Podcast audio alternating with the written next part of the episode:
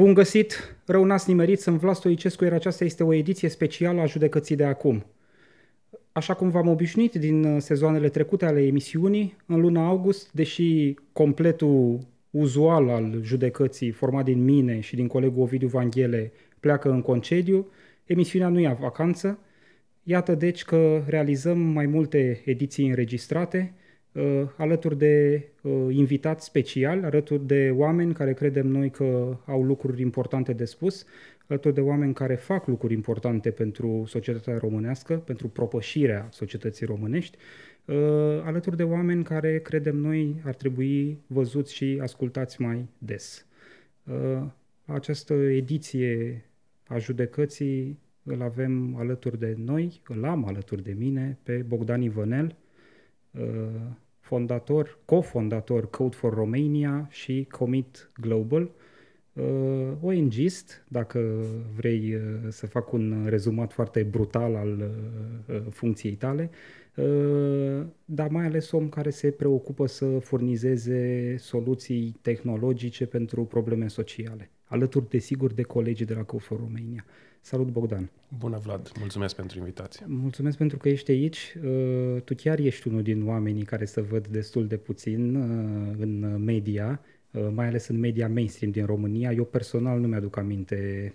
Te-am văzut în media independentă. Cred că colegii de la Decât o revistă au făcut la un moment dat un mini portret cu tine Uh, dar uh, pe uh, marile televiziuni nu te-am văzut și cred că ești una din vocile, repet lucrul ăsta, sigur sunt redundant deja în 3 minute de emisiune, o spun a doua oară, dar e important, cred că ești una din vocile care ar trebui să audă mai des.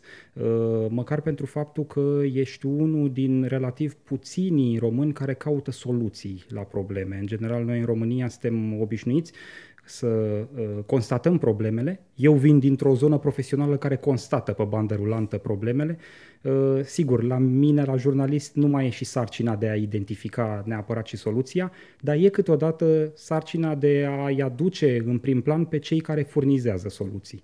Și încerc, din această postură jurnalistică, să îți pun, desigur, acest uh, microfon în față și să te invit uh, la uh, dialog, pentru ca mai mult să afle că voi existați, Code for Romania și Commit Global, și o să vorbim despre cele două organizații și ce faceți voi, să afle că existați, poate să vă sprijine pentru că trăiți din donații, Uh, și poate să vă sprijine inclusiv profesional. Dacă sunt IT-ști care se uită la noi, sunt convins că primiți voluntari care să sprijine eforturile voastre în a găsi soluții tehnologice la aceste probleme sociale pe care le identificați. Uh, prima întrebare înainte de toate, pentru că e o chestiune uh, care m-a preocupat și pe mine când te-am cunoscut prima dată, e ce înseamnă Uh, civic technology, ce înseamnă tehnologie civică, adică cu ce vă ocupați voi, de fapt, ce produceți. Cred că ai definit tu foarte bine mai devreme tehnologie care rezolvă probleme sociale. Uh, tehnologia e, prin natura sa, agnostică de scop, de utilizare. Ea este doar un instrument. Adică tindem să fetișizăm, mai ales în domeniul ăsta, tehnologia. Uh, dar ea e ca o șurubelniță contează la ce o folosești.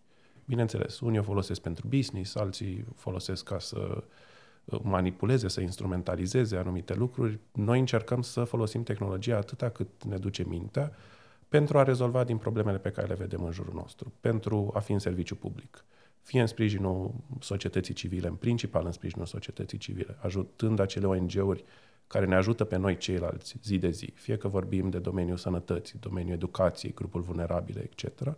Asta a fost misiunea Code for Media de la început. Să empower, să-i ajutăm pe cei care vor să ne ajute utilizând tehnologia. Tehnologia pentru noi nu a fost niciodată un scop în sine, ci a fost un mecanism de accelerare, de accelerare a schimbării sociale. Uh, tu nu ești un om care vine din zona tehnică nu știi să scrii cod, nu? Nu, decât ce am învățat în liceu. Includ eu stream H. Uh, nu. Uh, de obicei, tentația tuturor este să creadă că suntem o grupă de băieți, în primul rând, și de programatori. Uh, eu însumi nu sunt programator, nu, nu știu nici azi, înțeleg tehnologia, o înțeleg inside-out, pot să înțeleg ce fac colegii mei, pot să analizez ce fac colegii mei, dar, dar nu, pot să, nu pot să fac munca pe care o fac și ei. Uh, eu sunt un social scientist, vin, vin din zona academică, am trăit mai mult de 11 ani în străinătate înainte să mă întorc la 30 și puțin de ani să încep Code for Romania în, în România și viața mea de dinainte, spusă pe scurt, eram cercetător în zone de război. Așa că până la episodul de anul trecut când... Ai un doctorat în drept umanitar, nu? Da, în drept umanitar și până la episodul de anul trecut în care am început să sprijinim prin soluțiile noastre refugiați ucrainieni, cele două vieți ale mele n-aveau niciun contact. Mm-hmm. Și ce te-a uh, motivat să revii după 11 ani uh, de străinătate și după ceea ce uh, se prefigura a fi o solidă carieră în uh, științele sociale, să vii în România, să schimbi complet domeniul, să înființezi o organizație și să te lupți un pic pe aici, că e complicat cu un ONG în România, mai ales dacă ești un ONG care, cel puțin pentru o parte din soluțiile pe care le construiește, are nevoie și de participarea statului, a instituțiilor da. publice, nu? Multe din dificultățile de care ne-am lovit în ultimii șapte ani de când existăm, nu mi le imaginam în 2015, probabil că n-aș fi început, dacă mi imaginam tot ce, tot ce va merge greu. Uh, pe scurt, motorul și punctul din care am plecat a fost, a fost colectiv pe, pe lung, eu am plecat din țară la 19 ani, când am plecat la școală, am plecat cu ideea că la un moment dat mă voi întoarce să help out, să ajut înapoi în România. Gândul ăsta mi-a dispărut după vreo 2 ani, după vreo 2-3 ani, când pentru mine acasă începea să fie acolo, în Olanda, în America, unde, unde locuiam eu atunci. Uh, eram într-o carieră care îmi plăcea, care, care mergea bine, nu, nu vreau să schimb nimic. Dacă m-ai fi întrebat în 2015, în vara lui 2015, Chiar și la începutul lui 2016, dacă m-aș fi întors în România, ți-aș fi spus că nu. Momentul acela colectiv pentru, pentru mine a fost un wake-up call, cum a fost pentru mulți oameni în România. Nu pot să spun că m-a impactat la fel cât ar fi impactat pe cineva care, emoțional, pe cineva care știa oameni acolo, care ar fi putut să fie în seara aia acolo, dar am văzut efectul pe care a avut asupra altor prieteni ai mei, asupra oameni pe care îi cunoșteam în România și peste noapte, din acel om din diaspora absolut generic care eram eu, uh, a cărui legătură cu România era doar faptul că vorbeam cu ai mei la telefon de două, trei ori pe săptămână, că ieșeam la vot uh, când erau alegeri și din când în când intram pe Hot News, pe un site de știri să mai aflu ce se întâmplă în România. Deci te duceai la vot totuși? Da. Adică simțeai că ai un stake în toată povestea... Da. Asta era implicarea mea, relația mea cu țara și veneam în vacanțe de sărbători din când în când în România. Uh, și deodată, după, după 11 ani din momentul plecării din România, m-am trezit într-o grămadă de grupuri. Nu știu dacă era WhatsApp atunci, dar era Messenger, erau o grămadă de grupuri de oameni care încercau să facă ceva după colectiv. Era o energie de asta puternică, we need to do something. Nu, nu se mai poate așa, vrem să facem ceva. Și nu mi-am găsit locul în niciunul dintre grupurile alea. Era foarte mult haos, uh, poate similar cu haosul care a fost și în alte momente de criză în România. Oamenii care simțeau că vreau să facă ceva, dar nu aveau neapărat o idee clară sau un canal prin care să facă chestia asta. Și după ce a trecut o săptămână, două, în care nu mi-am găsit locul acolo, am zis, haide să mă gândesc puțin cu mintea pe care o am eu, de om în științele sociale, la societatea românească așa cum era ea atunci și am observat două, două goluri mari în ce se întâmpla atunci în stradă. Unul era că se cerea mai multă transparență, printre multe alte lucruri pentru care oamenii erau în stradă, cerea mai multă transparență din partea guvernului. Și eu m-am gândit, ok, transparența este foarte bună, uh, dar doar, transparenț, doar transparența by itself nu o să ne ajute. Uh, dacă mâine primăria capitalei ne dă acces la toate contractele sale, câți au timp să meargă să le citească, uh-huh. probabil aproape nimeni, și cât din cei care au timp să le citească vor înțelege ceva din legaleza respectivă sau din întortocheala birocratică care există acolo. Adică n-ai de fapt capacitate de procesare a exact. datelor care ți se pun la dispoziție, să zicem. Modul în care m-am întrebat eu atunci este unde găsim pe oamenii unde găsim instrumentele care să transforme datele în informație, uh-huh. în ceva ce omul de rând poate să digere. Și un alt lucru de care oamenii se plângeau în stradă este că ceilalți oameni din România, mulți concetățeni, nu se implică social, nu ies la vot și dacă ies la vot, uh, nu votează cum trebuie. Sau prin a nu vota cum trebuie, de fapt, vreau să exprime faptul că nu își votau propriul interes, votau împotriva propriului interes. Uh, și m-am gândit, păi atunci trebuie să informăm mai bine pe oamenii ăștia. Dacă noi vrem ca ei să acționeze, trebuie să informăm. Și bineînțeles, parte din jobul ăsta este jobul de jurnalism. Să iei datele, să iei de raw material și să o transformi într-o, într-o informație digerabilă pe, ca, pe baza care oamenii să poată să acționeze. Dar starea jurnalismului era aia care era uh, în România în momentul respectiv. Cealaltă parte a societății care ar trebui să facă chestia asta e societatea civilă. Și mi-am dat seama de celălalt gol. Mulți din oamenii din societatea civilă în momentul respectiv nu se uitau la tehnologie sau la nimic de a face cu știința ca un motor de schimbare socială. Uh, tot era vorba numai de protest, numai de intrare în politică, era fetișizarea asta. Numai dacă ne implicăm și intrăm în politică vom schimba ceva. Uh, și m-am gândit, dar cum, cum folosesc oamenii informația în, în ziua noastră? Pe telefonul mobil, nu? În drum spre muncă, stând în pat seara, digeră informații. Uh, care este livrată foarte deștept de, uite, de companii care vor să ne vândă ceva. Câteodată foarte deștept de guvernele care vor să ne influențeze, de partidele politice, uh-huh. dar foarte rar livrată deștept de către societatea civilă, care nu are resursele, nu are know-how să aducă informația în telefonul mobil. De acolo a pornit ideea de Code for Romania. Am descoperit că sunt alții în lume care fac chestia asta, că sunt niște grupuri în America, sunt unii în America Latină, care încearcă să facă tipul ăsta de soluții, de aplicații. Care se cheamă tot Code for uh, țara respectivă sau? Întâmplarea face că organizația care a început întreaga mișcare, fără să fie o legătură directă între, de exemplu, organizația noastră și ei, se numea Code for America, se numește Code for America. În Mexic se cheamă Codeando Mexico, în Chile se cheamă Ciudadana Inteligente. Uh-huh. Depinzând de la țară la țară, da, unii au folosit acest pattern de denumire code for ceva.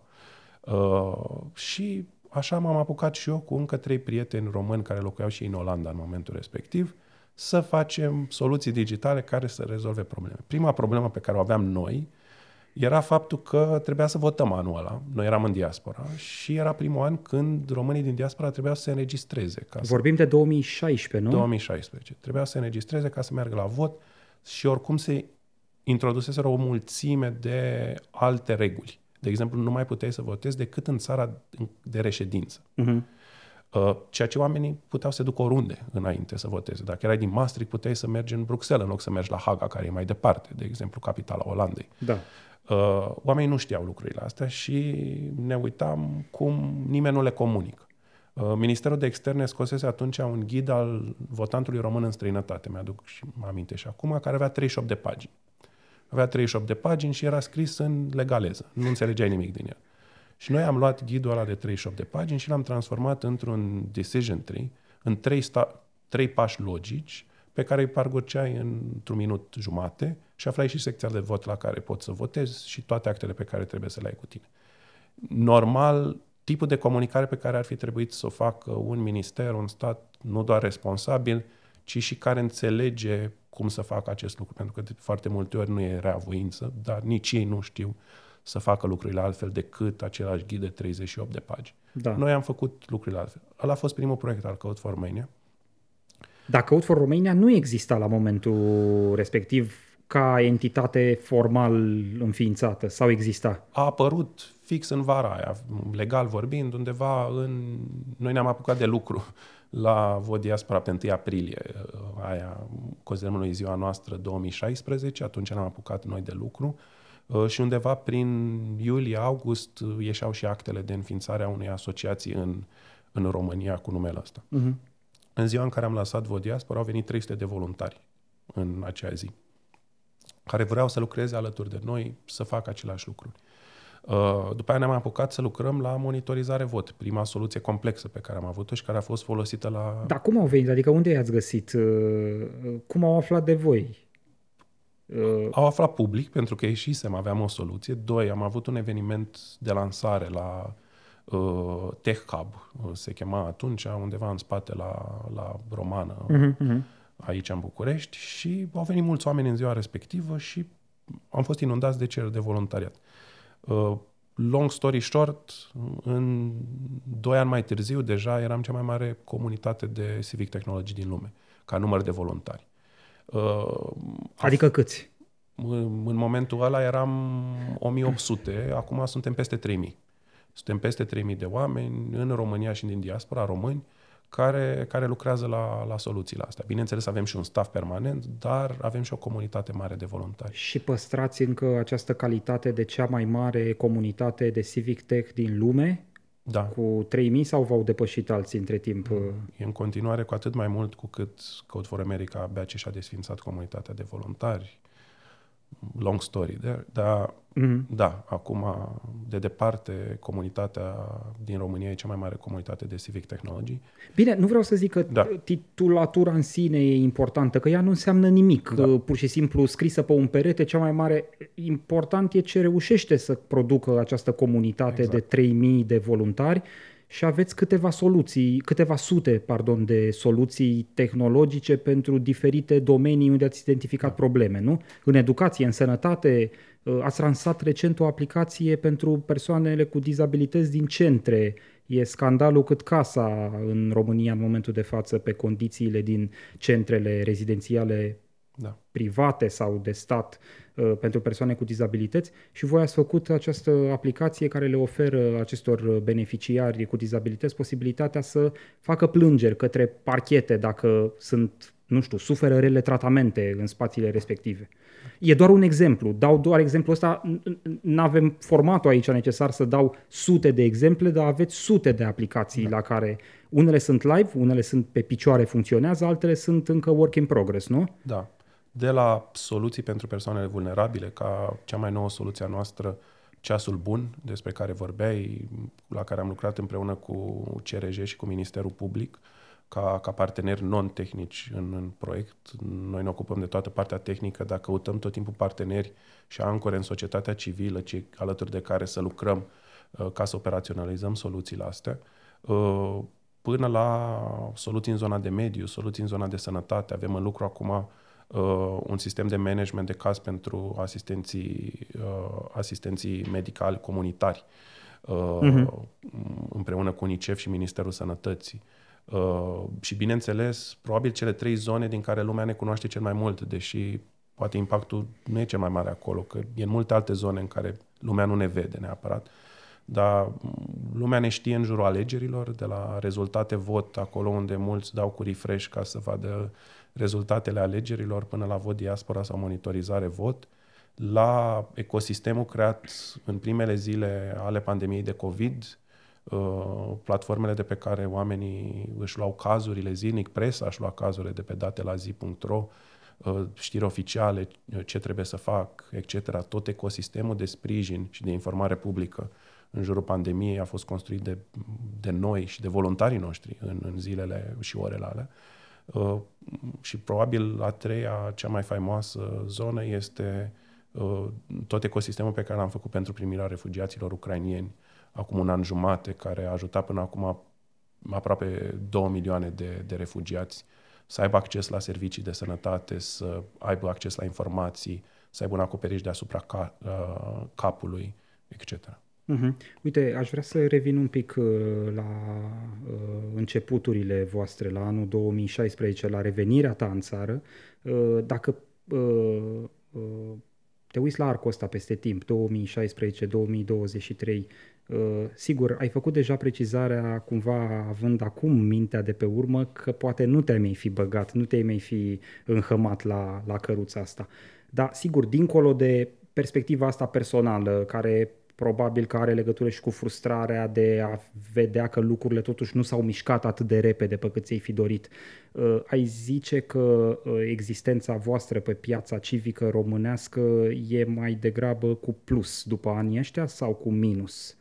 E... Repet, dincolo de poate rărunchii personali și o să ajungem și acolo la frustrările de ordin personal. Dar voi ca organizație, uh, eu pot să zic cum văd eu, adică cred că e un plus major că ați existat în anii ăștia, chiar și dacă, nu știu, să zicem că mâine dispăreți cu totul, rămâne, uh, cum să zic, o bilă albă pentru, pentru toate lucrurile pe care le-ați făcut. Da, uh, e un plus mare, e un plus foarte măsurabil. Mă întrebai cum, cum am trecut la această nouă viață de ONG sau în tehnologia civică. Unul dintre lucrurile pe care eu nu le aveam ca cercetător, ca cercetător în zone de război unde îndăneam foarte multă suferință, este acest răspuns imediat și măsurabil pe care tehnologia ți-l oferă.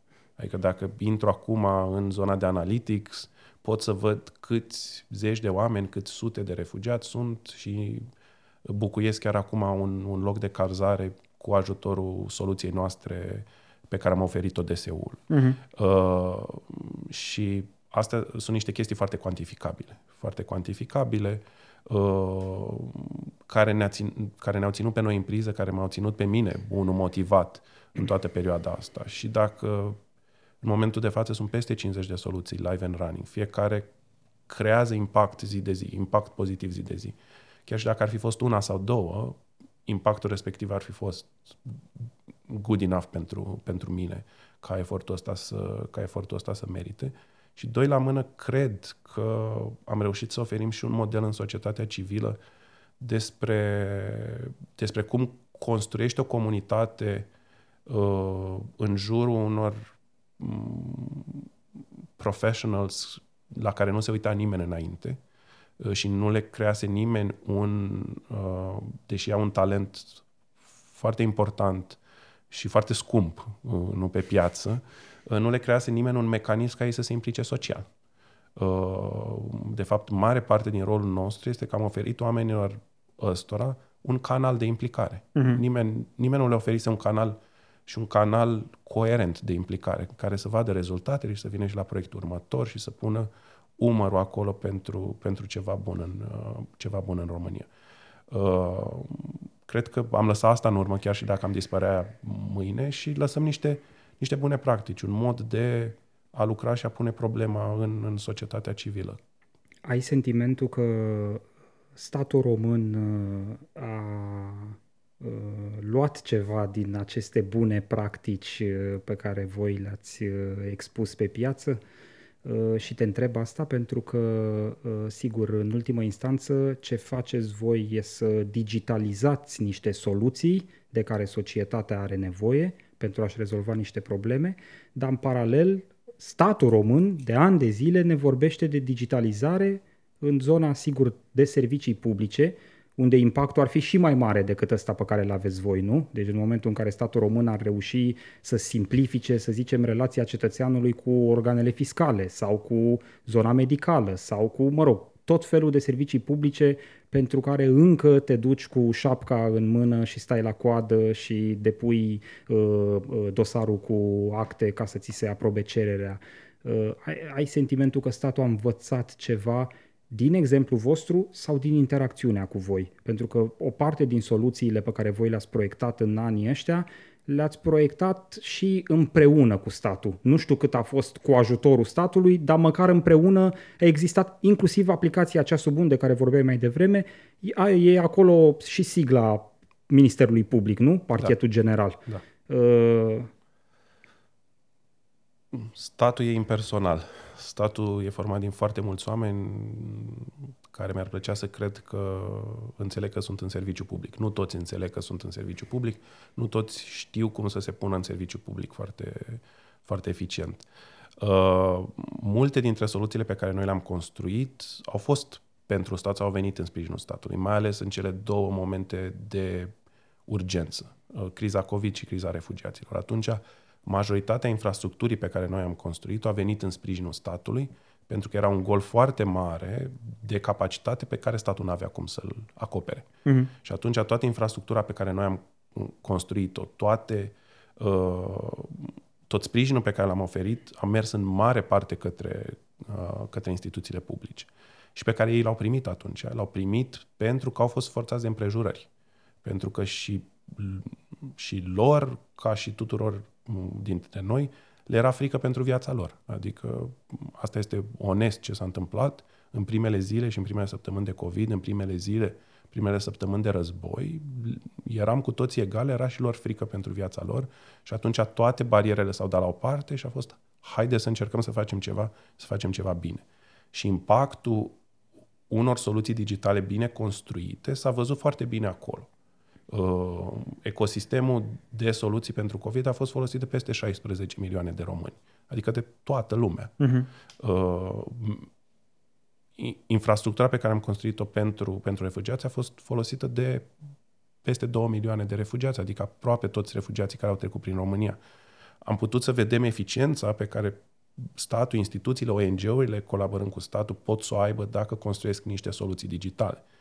Uh, din păcate, acest, acest commitment, această deschidere pentru colaborarea statului, nu am putut să o regăsim tot timpul și în, și în timpuri de pace. Ar fi fost fantastic ce am, put, ce am putea să construim împreună dacă această deschidere ar fi tot timpul acolo. Uh, vorbeai de toate soluțiile pe care noi le-am proiectat și multă lume ne vede ca comunitatea asta de voluntari care pune umărul și mai ales într-o situație de urgență vine și rezolvă situația din punct de vedere digital. Uh, ce lumea nu vede este mare parte din iceberg, care este un efort foarte mare de cercetare și proiectare. De 5 ani ne uităm la domeniile cheie ale României, la problemele cele mai mari, de la violență domestică, la poluarea aerului, la riscul seismic, la accesul la sistemul de sănătate, etc. Stăm în interviuri, stăm în focus grupuri, încercăm să înțelegem problemele și după aia proiectăm soluțiile de care România are nevoie. Și când spunem că sunt soluții de care România are nevoie pentru a fi digitalizată, vorbim și de digitalizarea statului și de digitalizarea societății civile. Uh-huh. Că România nu e doar statul român. Uh, avem zeci, sute de soluții proiectate de care România și statul român ar avea nevoie ieri. Suntem deschiși să le construim, suntem deschiși să-i ajutăm și pe ei să le construiască. Numai că avem nevoie de, de deschiderea asta. Uh, Dar stai un pic, sunt soluții care au ajuns uh, pe, ca propuneri pe masa statului român? Da. da. Și statul român ce a zis? O să vedem de, de cele mai multe ori sunt discuții care se te răgănează, niciodată nu ni se spune nu direct în față, dar lucrurile funcționează observ când statul nu vrea să colaboreze cu tine sau o instituție sau de fapt un, un om politic care deține puterea pentru un moment sau altul într-o structură a statului, pentru că statul altfel, altfel nu există. Dar cum funcționează mecanismul ăsta? Voi le bateți la ușă și le spuneți, uite, da. avem o posibilă soluție pentru problema asta. V-ar interesa? Da, noi, noi le batem la ușă în primul rând de când facem cercetare. Vorbim cu ei. Adică trebuie să înțelegem și, și perspectiva lor, trebuie să înțelegem cum funcționează și ei în interior. Uh, la finalul acestor cicluri, să spun, uite, am avut primul ciclu în zona de sănătate, a fost focusat pe sănătatea mamei și a copilului. Și am depistat problemele pe care sistemul de sănătate din România l are în zona de sănătate a mamei și a copilului și am proiectat peste 20 de soluții. Parte dintre soluțiile alea, câteva dintre soluțiile alea, au nevoie de colaborarea statului ca ele să fie implementate. Pe celelalte le putem implementa doar în societatea civilă, ceea ce o facem zi de zi. Dar câteodată este nevoie de Ministerul Sănătății, de DSP, de spitalele publice, pentru că altfel soluția aia nu, nu poate funcționa. Și da, mergem către ei, încercăm să purtăm un dialog de fiecare dată cu fiecare nou ministru, ceea ce câteodată e ca ziua cârtiței. Am avut o perioadă în care au fost șapte miniștri în mai puțin de un an. Ministri la sănătate. La sănătate. Mm. Uh, și de fiecare dată, bună ziua, suntem Code for Romania, avem aceste soluții, suntem gata să vă sprijinim, suntem gata să le construim și să vi le oferim gratuit ca să îmbunătățim sistemul.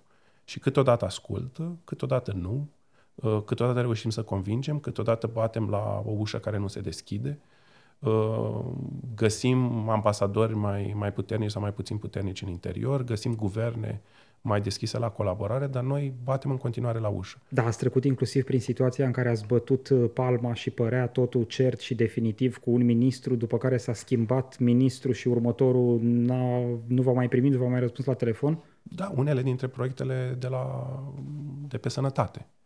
Am, am purtat discuția asta cu mai mulți miniștri ai sănătății, aveam niște proiecte în, în derulare și la un moment dat noi, miniștrii, nu ne-am mai răspuns. Unul dintre proiecte e un proiect foarte generic, care nu are de ce să supere pe nimeni. Nu?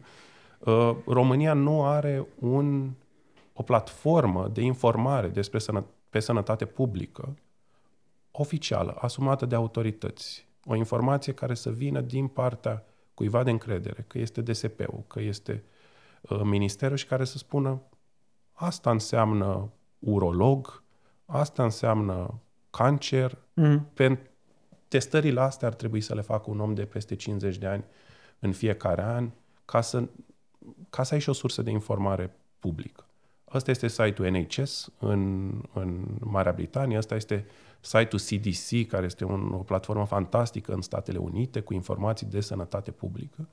Și noi prima oară discutasem cu Ministerul Sănătății și cu INSP-ul să construim acest proiect împreună. Uh, la un moment dat, pur și simplu, nu a mai dat de nimeni acolo și suntem la câțiva pași de lansarea acestui proiect, suntem pe final, dar până la urmă am reușit să-l construim cu uh, Colegiul Medicilor, pentru că n-am mai găsit deschiderea necesară în... Deci nu va exista sigla Ministerului Sănătății nu, acolo. Doar a Dar v-ați fi dorit să fie sigla Ministerului Sănătății. Ne-am fi dorit mm-hmm. să mhm. fie sigla Ministerului Sănătății. Uh, bineînțeles, sunt, sunt, sunt și alte soluții. Uh, când am avut o relație foarte bună de colaborare în perioada COVID cu guvernul Orban spre uh, toamna acelui an, noi am mers către guvern cu o propunere de un întreg ecosistem de transparentizare a deciziei publice a legiferării, a modului în care guvernul ia decizii, etc. Și prima oară s-a spus da, după aia s-a intrat într-o logică electorală, s-a schimbat guvernul, s-a pierdut șirul acelei discuții. Nu tot timpul există un vinovat pentru asta. De, fie, de foarte multe ori este pur și simplu haosul instituțional. Adică Aici te contrazic un pic că și uh, haosul instituțional e totuși depus în cârca cuiva, adică starea de haos uh, uh, înțeleg că da. e naturală din anumite puncte de vedere, dar atunci când vorbim de activități umane, mai ales de instituții ale guvernării centrale, da. starea de haos ar trebui corectată tocmai de factorul de decizie. Dacă starea de haos se perpetuează la nesfârșit, atunci factorul de decizie, în general factorul politic, uh, uh, e vinovat până la urmă de uh, chestia respectivă, de starea respectivă de lucruri. Da, uite, acum avem un guvern nou, am mers către, către ei, am cerut o întâlnire cu premierul, am, le-am trimis o listă de, de produse pe care le avem în lucru cu instituții publice și care așteaptă lansare. Uh, o altă listă cu soluții de care, cum spuneam, România are nevoie mâine și suntem gata să, să sprijinim statul român cu, a, cu acele soluții, așteptăm întâlnirea. Și să vedem ce se, va, ce se va întâmpla. Rolul nostru a fost întotdeauna unul constructiv. Este frustrant. Este frustrant de foarte multe ori. Vine să merg câteodată și să țip în piața publică. Dar rolul nostru este ăla de a merge și a spune, bună ziua, avem o soluție, vă rugăm, haide să o implementăm și să încercăm și la următorul, și la următorul, și la următorul, și la următorul. Și câteodată funcționează. Fie că sunt într-o poziție în care acceptă. Mm-hmm. Și, au, și au fost instituții publice care au acceptat soluții majore. Spuneai și tu despre Ministerul Public acum. Asta este o soluție care e un game changer. E o soluție foarte importantă. Ca oamenii care sunt instituționalizați să aibă acces direct printr-o soluție informatică să facă o plângere către procuratură este ceva fenomenal. Am înțeles că una din marile probleme era semnătura, nu? Da. Deci cumva aici a trebuit Ministerul Public să-și dea largul concurs să accepte că o semnătură făcută cu degetul pe ecranul mobilului e uh, uh, acceptabilă da. formal pe un document uh, tip da. sesizare, plângere. Da. Uh, la fel, toată colaborarea pe care am avut-o cu DSU în cele două crize.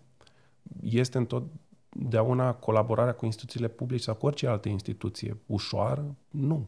Dar faptul că noi, și mă întrebai de impact, faptul că noi am, am stat împreună cu ei, am stat cu fiecare echipă județeană, am fost echipa noastră la fiecare trecere vamală, am stat cu uh, echipele IGSU, de la Suceava, de la Tulcea, de, uh-huh. i-am trăinuit, am stat cu, alături de ei în a folosi aplicația. Faptul că ei au folosit o soluție Uh, prin care să se ofere spații de cazare acestor oameni, prin care se facă managementul coerent a ajutoarelor, nu a ajutat doar pe ucrainieni, ci noi avem un DSU mai, ce, puțin mai eficient acum, puțin mai pregătit pentru următorul cu tremur, de exemplu, care va să vie la un moment dat și în care ei vor trebui să administreze acele ajutoare și acele spații de cazare pentru cetățenii români, pentru oamenii de sub dărâmături și o vor face mai bine pentru că am trecut prin acest exercițiu. Știu că mulți se uitau la noi și am avut și critici. De ce lucrați cu ea? De ce lucrați cu ăilalți? Dacă noi nu lucrăm cu ei... Cu cine cu ea? Cu Arafat? Cu cine? Cu instituțiile, cu oricare ar fi fost instituția mm-hmm. respectivă. Dacă noi nu lucrăm cu ei, vom rămâne la același nivel. Așa ei sunt cu 10% mai, uh, mai bine, 20% mai bine, pentru că am reușit să introducem niște schimbări, niște schimbări în sistem. Și schimbările alea rămân. Adică, uh, și de foarte multe ori tehnologia funcționează ca un cal troian. Asta am observat. N-a fost ceva intenționat din partea noastră, dar am observat că, de exemplu, acum, după ce am introdus un sistem prin care se face managementul ajutoarelor și nu vine doar cu mai multă eficiență, ci vine cu trasabilitate, vine cu mai multă transparență, adică dacă cineva vrea să se uite, poate să se uite ce se întâmplă cu ajutoarele alea. Uh-huh. Uh, faptul că noi am introdus o soluție informatică care a ajutat munca oamenilor din teren, uh, nu mai poate să vină nimeni acum și să scoată soluția aia sau altă soluție. Pentru că oamenii ăia vor zice, dar unde mi-ai luat soluția? Eu, pe, mine, pe mine m-a ajutat chestia aia. Dă-mi înapoi. Uh, crezi precedente. Crezi precedente care sunt foarte greu de scos de acolo. Uite, un alt precedent pe care l-am creat printr-un concurs, printr-o colaborare bună cu, cu guvernul, a fost cel al alegerii societății civile pentru pozițiile din Comitetul Economic și Social. Din toți anii de dinainte, știi că societatea civilă are niște reprezentanți uh-huh. în, mhm. anumite, uh, în anumite instituții publice. Da. Uh, care sunt de cele mai multe ori nereprezentativi pentru societatea civilă și sunt numiți din pix de către partidele politice sau de premier, de cine are funcția La în fel moment. cum sunt mulți reprezentanți ai societății civile în diversele organisme care găzduiesc și astfel de poziții. Mă gândesc la CSM, de pildă. Exact. Dacă ne uităm la ce reprezentanți a avut societatea civilă, păi numai când mă gândesc la Victor Alistar îmi vine să plâng. Exact. Aproape.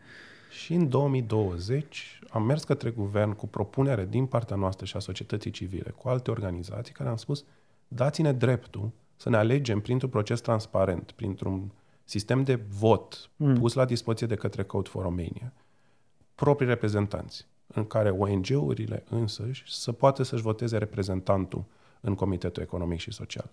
Și premierul de atunci a spus da. Era Ludovic Orban atunci. A spus da, alegeți-vă proprii reprezentanți. Mai pot să, peste un an sau un an jumate, vin din nou alegeri la CES. Oricine va fi premier atunci, va putea să-i spună societății civile nu, nu mai facem asta?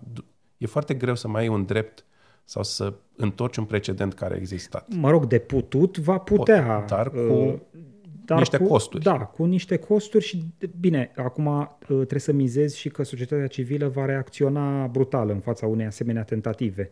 Dacă nu va reacționa, va rămâne ca respectivul premier care va dori să elimine soluția uh, digitală pe care ați da. construit-o voi. Sau dacă îți mai amintești atunci, a fost un scandal public, pentru că din 15 oameni votați de societatea civilă, premierul interimar după alegeri atunci a numit 14 dintre ei și nu a numit pe una dintre persoanele respect, uh, respective. Da. Uh, și societatea civilă a stat împreună. Am chiar ceilalți membri votați au spus că ei nu-și vor prelua mandatele dacă nu se face numirea până la capăt, așa cum a fost promisiune. Și până la urmă a fost numită și a 15-a persoană. Mm-hmm. Uite, uh, exemplele pe care le-ai dat tu, uh, apropo de relația cu statul, uh, sunt de, um, sigur, împrejurări în care această relație a fost fundamentată și consolidată de existența unei situații de criză. Și asta v-a oferit și vouă prilejul să deschideți mai multe uși decât reușiți în mod uzual. Dar cum facem totuși să schimbăm paradigma și pentru ceea ce tu numeai mai devreme ca fiind vremuri de pace?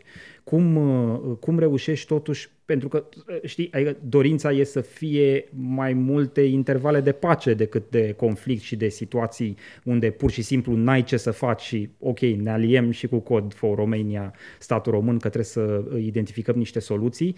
Uh, uh, cum facem totuși să reușim să uh, mobilizăm statul și în situații în care nu se simte neapărat forțat la acțiune de existența unei situații de criză? Ai un răspuns la asta? Că de fapt asta e întrebarea întrebarea mea. Uh, noi suntem o societate care are societate civilă de 30 și puțin de ani. Abia avem o mică maturitate acolo.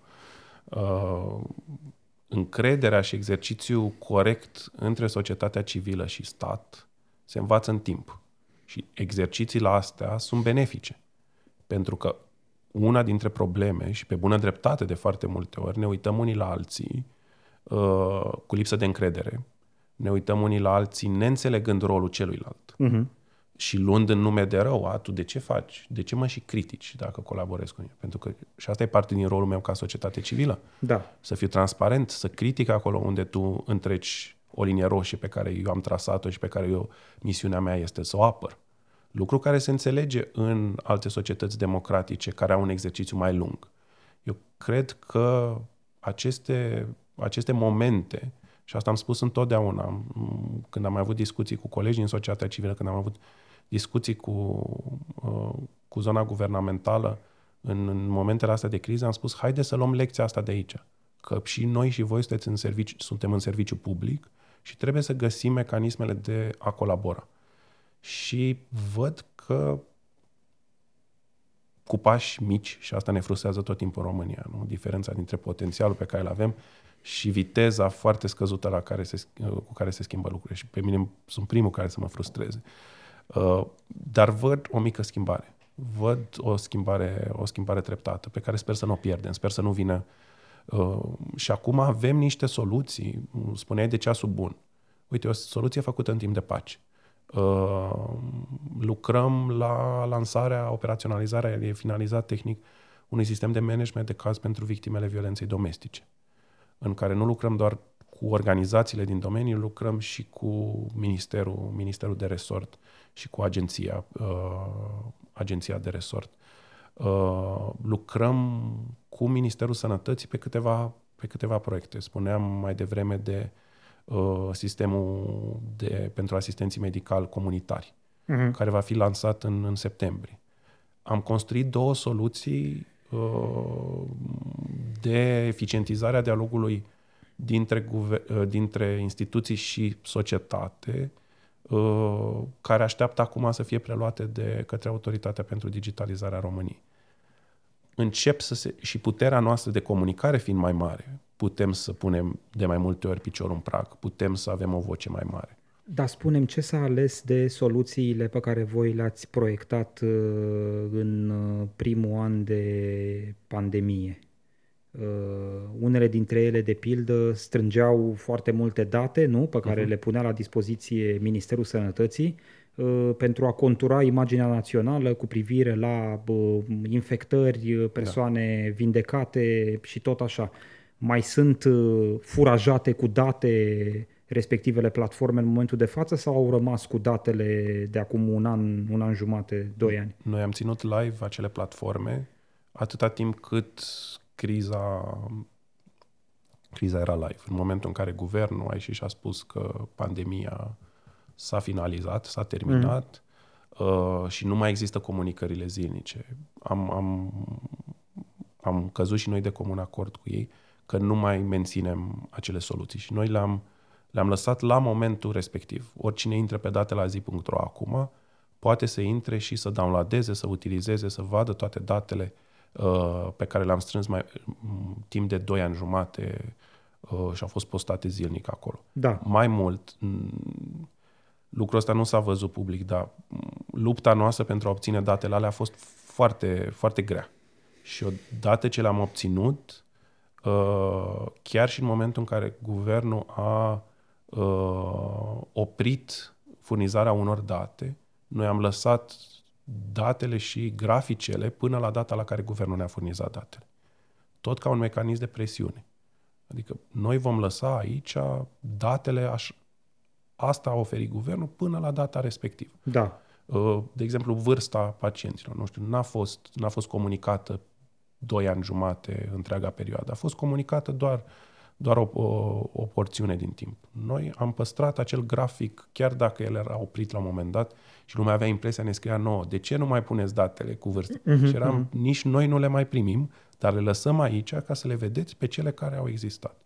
Da, uite, ăsta e un risc, nu? Atunci când uh, pui pe picioare o soluție tehnologică în parteneriat cu statul și statul la un moment dat nu-ți mai furnizează date și lumea zice, hai mă, code, dar ce faceți? Nu ne da. mai dați datele? Și cumva se răsfrânge asupra ta elementul uh, negativ se, se răsfrânge. Dar asta, povestea asta putem să o facem o paralelă și în societatea civilă. Și cu organizații din societatea civilă avem colaborări pe tot felul de proiecte. Dacă ei nu administrează corect produsele alea, ar reflecta negativ și asupra noastră. Mm-hmm. Încercăm să comunicăm că noi oferim tot sprijinul necesar, că construim soluția aia cât de bine putem noi să fie construit. Îi facem mentenanța tehnică, adăugăm orice noi funcționalități este nevoie. Uh, dar nu putem să facem întotdeauna toată munca. Nu putem să punem și noi datele la care nu avem acces. Dar ce facem și ce garantăm tuturor că facem este că insistăm și câteodată insistăm până în pânzele albe să obținem datele respective și să, și să le ducem către oameni. Nu, asta cu uh, datele din pandemie e o chestiune care în mod evident nu era corectabilă de către voi. Refuzul statului de a furniza de la un punct încolo aceste date uh, uh, nu putea fi corectat da. de voi, oricât tărăboi, oricât scandal ați fi făcut, oricât ați fi bătut în pumnul, cu pumnul în masă la diferite întâlniri pe da. care le aveați cu oameni din Ministerul Sănătății. Dar situația în sine mie mi se pare indicativă pentru condiția statului român, care, repet, a avut o dificultate majoră în a furniza la început date relevante public ca să înțeleagă oamenii. Mi-aduc aminte cât ne-am chinuit noi cu solicitări pe 544 luni de zile la uh, începutul anului 2020 să obținem simple date cu privire la uh, numărul de persoane internate în spitale. Refuzau pur și simplu să comunice. Uh, au deschis după aia robinetul, ați spus voi platforma pe picioare, au existat, a existat mai bine de un an de zile când datele, a existat transparență în zona asta de date, după care din nou s-a închis robinetul Uh, uh, și um, repet, e, e o situație indicativă pentru totuși condiția statului român și pe mine mă frustrează uh, uh, felul ăsta de a funcționa uh, și mă frustrează cu atât mai mult cu cât e foarte simplu să vezi cum fac alții, că deja lumea e, trăim într-o lume atât de deschisă încât e la un click distanță tipul ăsta de experiență. Bă, la cetățeanului german ce îi să pună la dispoziție? Și intrăm putem să facem exercițiul ăsta și acum, în emisiune, intrăm pe site-ul de profil uh, din Germania și vedem că au date la zi. Da. Date valabile pentru astăzi dimineață. Da. Pe vaccinare, pe infectări, pe situația din spitale, pe capacitate de terapie intensivă. Da. Uh, am mai multe răspunsuri aici. Unul, uh, noi am reușit să deschidem datele și după aia a fost live platforma. Noi am avut gata platforma cu vreo 10 zile, o săptămână înainte ca ei să ne dea date și eram cu platforma finalizată, pe un acord cu guvernul care spunea că noi construim platforma asta ca să hostească datele. Uh, era scandal și public, dar noi eram acolo în guvern și minister cu ei. Aveam o hotărâre de ministru, de la Ministrul Sănătății, ca datele alea să ne fie furnizate de către INSP, uh, ca ele să fie puse public. Mm-hmm. Deci am avut acea hotărâre. Și cu hotărârea aia în mână am umblat pe o mie de holuri până am reușit să, să deschidem datele. Și după aia ne-am dat seama că poate parte e haos, poate parte era voință la unii uh, și parte și cea, uh, poate și mai mare este lipsă de capacitate și lipsă de know-how. Uh, și noi timp de 2 ani și ceva am primit datele alea în niște JPEG-uri, în niște PNG-uri, în niște PDF-uri. Cum nu era format editabil? Nu. Super. Uh, fiecare arătând altfel pe uh, depinde de când lucra persoana respectivă. Uh, și noi, colegii mei au încercat. Prima oară ne-au venit în Excel-uri și am zis, am făcut un sistem să includem... După aia ne-au venit în PDF-uri și am zis, am făcut un sistem în care să tragem de pe PDF-uri chestia asta. După aia au început să ne vină în poze. Și am zis, acum nu mai punem, și a rămas expresia unui coleg, de acum punem cu mânuța. Și timp de 2 ani și ceva am Au pus, fost scris, transcrise? În fiecare zi ni se trimiteau datele pe WhatsApp, uh-huh. noi le puneam pe platformă și de pe platformă se dădea comunicatul către presă cu la ora 1, uite, astea sunt datele, le puteți lua de pe platformă. Noi ni se dădea cu jumătate de oră, oră înainte, de pe WhatsApp, am încercat să lucrăm, ajutați-ne să ajungem la persoanele alea, să le facem un sistem. Păi și pentru tine personal era suficientă mulțumirea că reușești totuși să publici datele respective cât să nu ajungi în depresie că le primești în format JPEG? Da, dacă ajungem în depresie, ce spuneai tu mai devreme, nu mai ajungem să rezolvăm problemele astea și e, e greu. Adică ajungem câteodată la birou și suntem, spunem, renunț mâine. Um, și mare parte din greutatea misiunii noastre este că după ce observăm problema, trebuie să ne și suflecăm mâinile și să găsim o soluție. Și unii colegi n-au n-au putut să reziste ăștia șapte ani. Many of us uh, burned out, adică n-au reușit, au fost frustrați și n-au mai putut să facă asta. Câțiva dintre noi, uite, rezistăm după șapte ani să, să facem în continuare munca asta și da, de cele mai multe ori este, nu știu, o doamnă sau un domn acolo care nu știe să facă mai bine.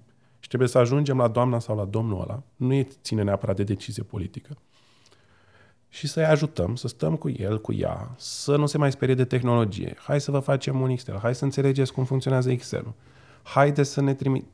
Dacă nimeni nu are răbdare și doar țipăm unii la alții și fiecare suntem frustrați, nu aj- și de cele mai multe ori așa am schimbat lucruri, ajungând la ofițerul ăla de la IGSU Suceava și lucrând cu el, ajungând la doamna de la INSP care, care, care trimite date. Acolo e important. Și din păcate, ce am văzut în stările astea de criză ce vedem zi de zi, este că statul român nu are capacitate.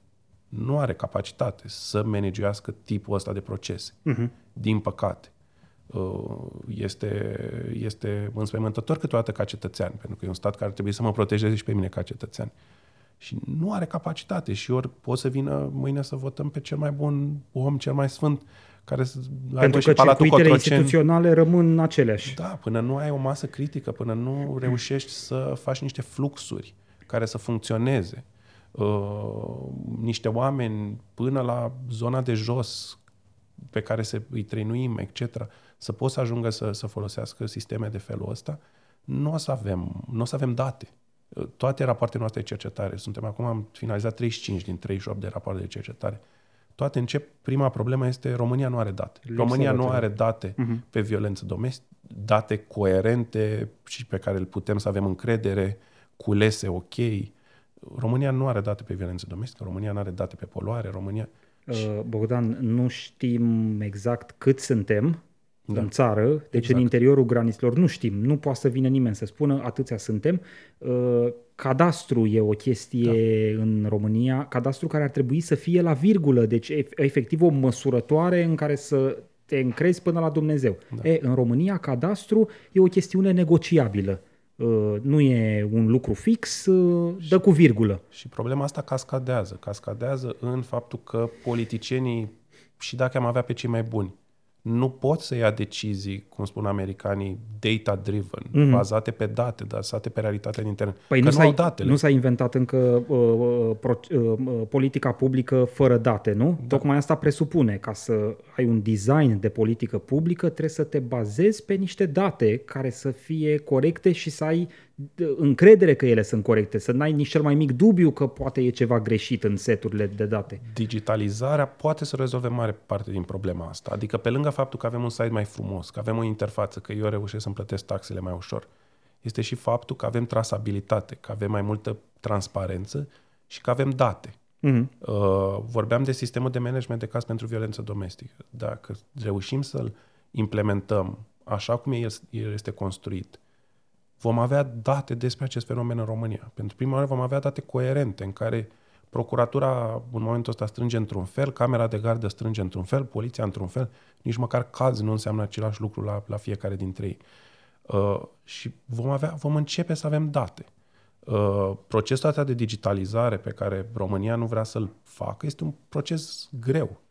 Uh, facem noi paralela asta și e foarte important, e un proces de construcție de infrastructură. Mă rog, ea vrea să-l facă, dar cum ai spus tu și e o metaforă nimerită, îl face schimbând site-uri, deci digitalizarea uh, în momentul de față în România, la nivelul instituțiilor publice, înseamnă mai ales un site mai frumos, nu neapărat mai prietenos, mai da. frumos, mai estetic, mai uh, da. prezentabil. Uh, și cu foarte multe failure-uri, pentru că nu avem baza reală pentru, pentru așa ceva. Și... Tu ai văzut că a picat uh, acum uh, câteva luni uh, site-ul ANAF, ANAF în ultima zi în care se putea depune declarația respectivă și ANAF a zis, păi, pentru că s-a înghesuit toată lumea da. în ultima zi.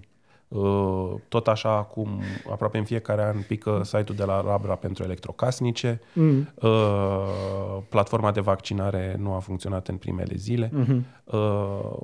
Da, într-un fel, uite, din punctul ăsta de vedere... Și era făcută de serviciu secret, nu? Da. Din punctul ăsta de vedere, uite, mai e ceva ce Code for Romania a făcut. A arătat că niște platforme publice pot funcționa. Și poți să nu pici. Adică La un moment dat, când au dat ro alert cu știri oficiale și așa, nu au intrat sute de mii de oameni pe secundă. Mm. N-a picat niciun moment. Uh, și aici problema este că trebuie să construim infrastructură. Infrastructura nu se construiește peste noapte. Este fix ca infrastructura fizică, ca autostrăzile de care ne plângem că nu există. Trebuie proiectat corect, trebuie construit la standard și trebuie menținut pe termen lung. Și din păcate România, instituțional, ajung să cred, nu are mecanismele necesare, nu are know-how necesar să poată duce proiecte pe termen lung. Putem să ducem proiecte de, de o lună, de două luni, de trei luni, decât ține un ministru, dar da, nu mai mult de atât. Îți pierzi suflul, da. Ca să construiești autostradă, trebuie să știi să faci un proiect pe termen lung. Și, uite, eșuăm de 30 de ani și câteodată din, partea, din cauza corupției, câteodată din cauza neștiinței. La fel și cu digitalizare. Eșuăm de 20 de ani, câteodată din cauza corupției, câteodată din neștiință de, și de lipsă de, de capacitate. Uh, și pentru că este un proiect pe termen lung, cei mai mulți dintre politicieni, dacă nu există o presiune publică, și nu există în momentul ăsta o presiune publică pentru digitalizare, cum există pe autostrăzi, nu vor face procesul ăla. De multe ori am avut miniștri care ne întrebau și în cât timp poate să fie gata platforma miraculoasă care managește cazuri. Uh-huh. Uh, și noi spuneam 8 luni, un an jumate. Și era, a, păi Mi se sunt alegeri mai repede și nu mai, ok, vorbim noi și nu ne mai răspundea. Uh, pentru că taie panglica următorul. Uh-huh. Asta este munca care durează dacă vrei să o faci bine. Dacă vrei să o faci peste noapte ca să tai panglica, da, poți să o faci și după aia pică platforma. Uh, avem nevoie de, și astea sunt trei politici publice pe care noi le, tot le cerem, de standarde. Standarde prin lege. Cum trebuie să funcționeze o platformă publică? Fie că o face Code for Romania, fie că o face STS, fie că o face o firmă privată. Oricine ar face. Care sunt să fie mobile responsive, să nu pice mai mult de atâta, să poți să țină la un număr de vizitatori pe secundă, pe minut, uh-huh, uh-huh. să fie responsive pentru persoane cu dizabilități, să poți să fie accesibilă. Noi avem situația în România care platforme pentru persoane cu dizabilități nu sunt accesibile persoanelor cu dizabilități.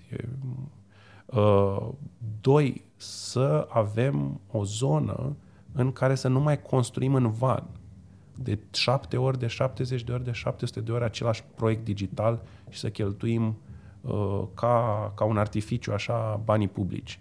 Pentru că de foarte multe ori putem să construim o dată și să reutilizăm. Și asta ne cere și Uniunea Europeană, apropo, pe zona de digitalizare. Share and reuse, spun ei. Refolosiți ce poate să fie refolosit. Unul dintre proiectele care stau acum în așteptare, construit de noi, finalizat de peste un an și așteptăm să fie preluat de ADR și utilizat, este un proiect foarte simplu, dar care ar salva enorm de mulți bani publici. Un website builder, un construitor de site-uri pentru primării și pentru guvern. Da. Avem peste 3000 de primări în România. Toți trebuie să aibă site-uri. Mulți nu au sau mulți au site-uri proaste. Noi, pe noi ne-a costat efortul nostru uh, în jur de 30.000 de euro să facem un website builder up to standard, ca cel din America, ca cel din Marea Britanie. O primărie, multe dintre primăriile din România cheltuie odată la 2 ani 30.000 de euro să-și facă propriul site. Uh-huh. Am cheltuit, am salvat enorm de mulți bani cu, uh, cu un lucru reutilizabil. Ai salvat enorm de mulți bani din bugetele publice, dar ai luat foarte mulți bani din buzunarele private care uh, sunt uh, uh, exact. uh, uh, furajate de aceste bugete publice. Nu? Da, adică da. Acolo sunt niște clienți politici cărora le convine peisajul actual. Există Această niște... continuă replicare care de fapt e o revânzare continuă a aceleiași soluții, nu?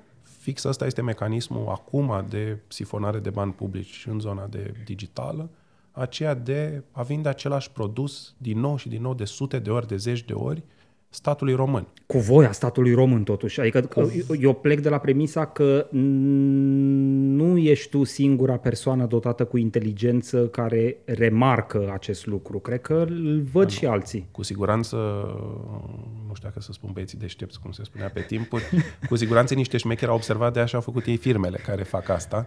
Uh, în același timp, unele din instituțiile publice, atât timp cât nu există un, un echivalent, de exemplu, al Code for Romania. Noi le spunem de peste 2-3 ani, 4 ani.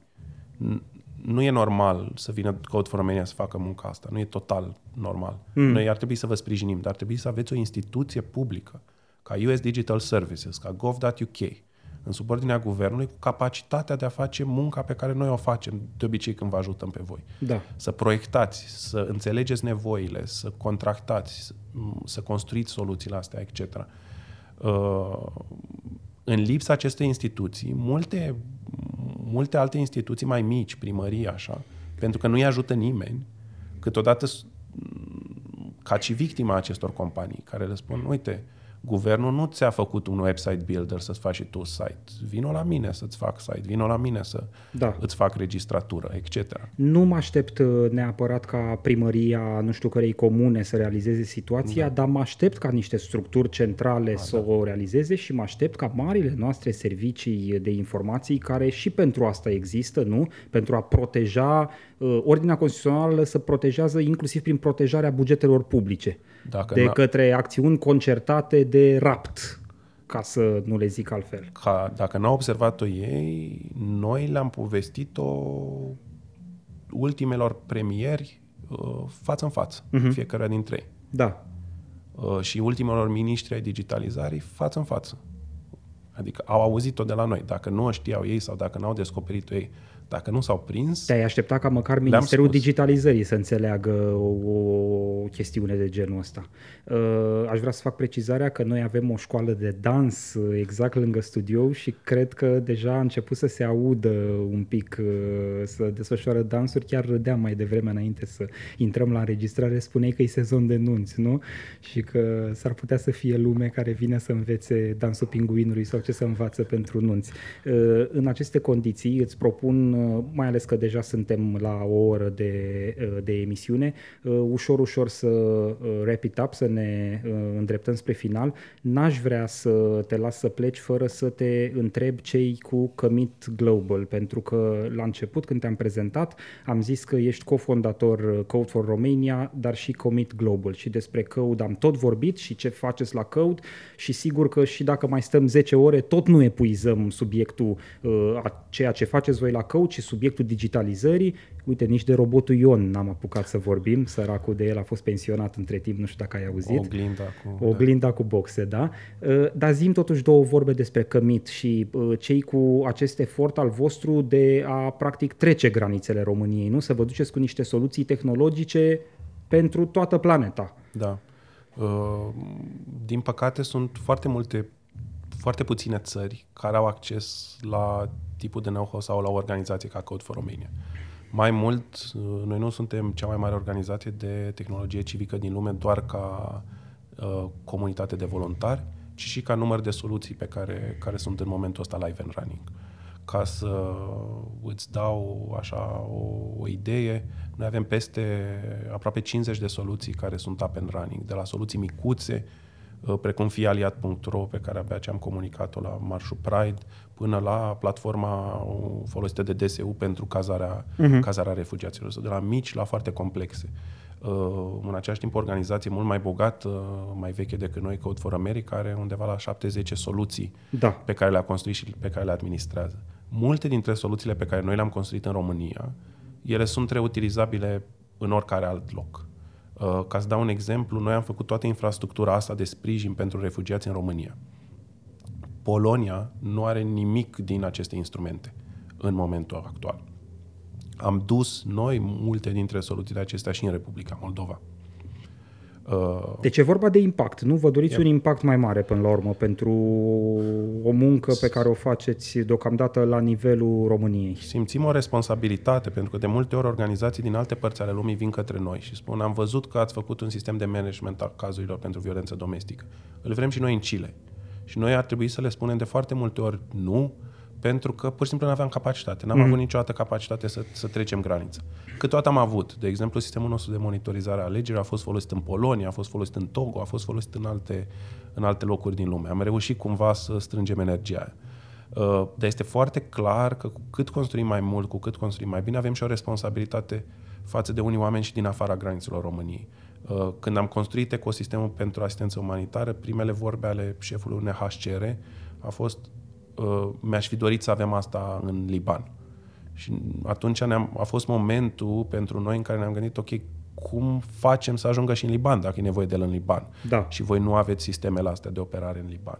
Și din păcate și organizațiile mari, globale, nu au uh, infrastructura pe care noi am reușit să o construim în, în România. Suntem, nu suntem primii la, la multe lucruri, dar suntem primii la tehnologie civică în, în lume. Și atunci Commit Global este efortul nostru de a duce acele proiecte care au avut deja impact în România și de care au nevoie și alte țări și alte organizații din jurul lumii să le ducem la nivel global. Uh-huh. Și am găsit o nevoie foarte mare.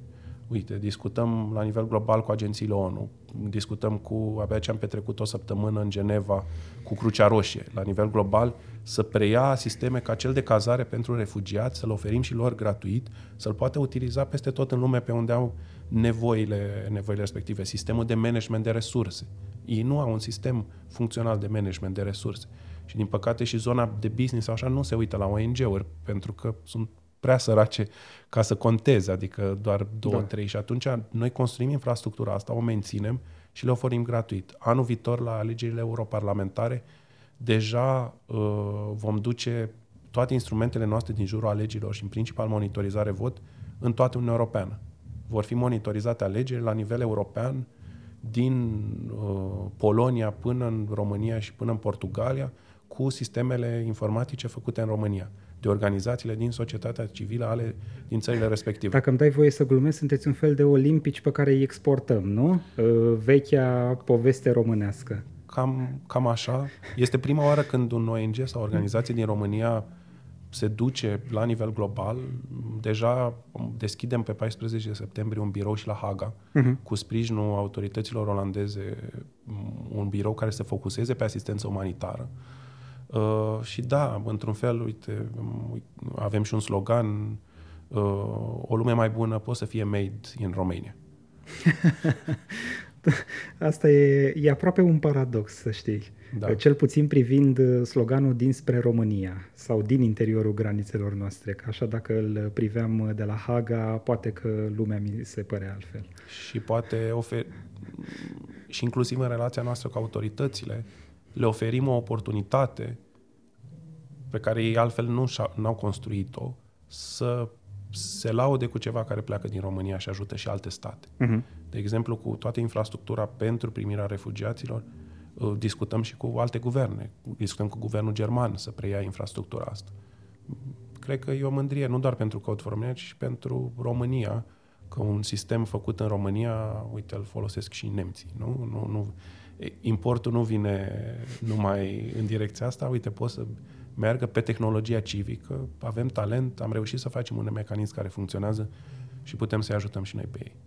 Uh, nu pot să vă urez decât uh, succes. Uh, sper totuși că rămâneți măcar într-o anumită măsură activ și pe piața românească, că nu vă mutați cu totul soluțiile digitale doar pentru cetățenii încercați ai planetei și românii tot încercați rămân în continuare.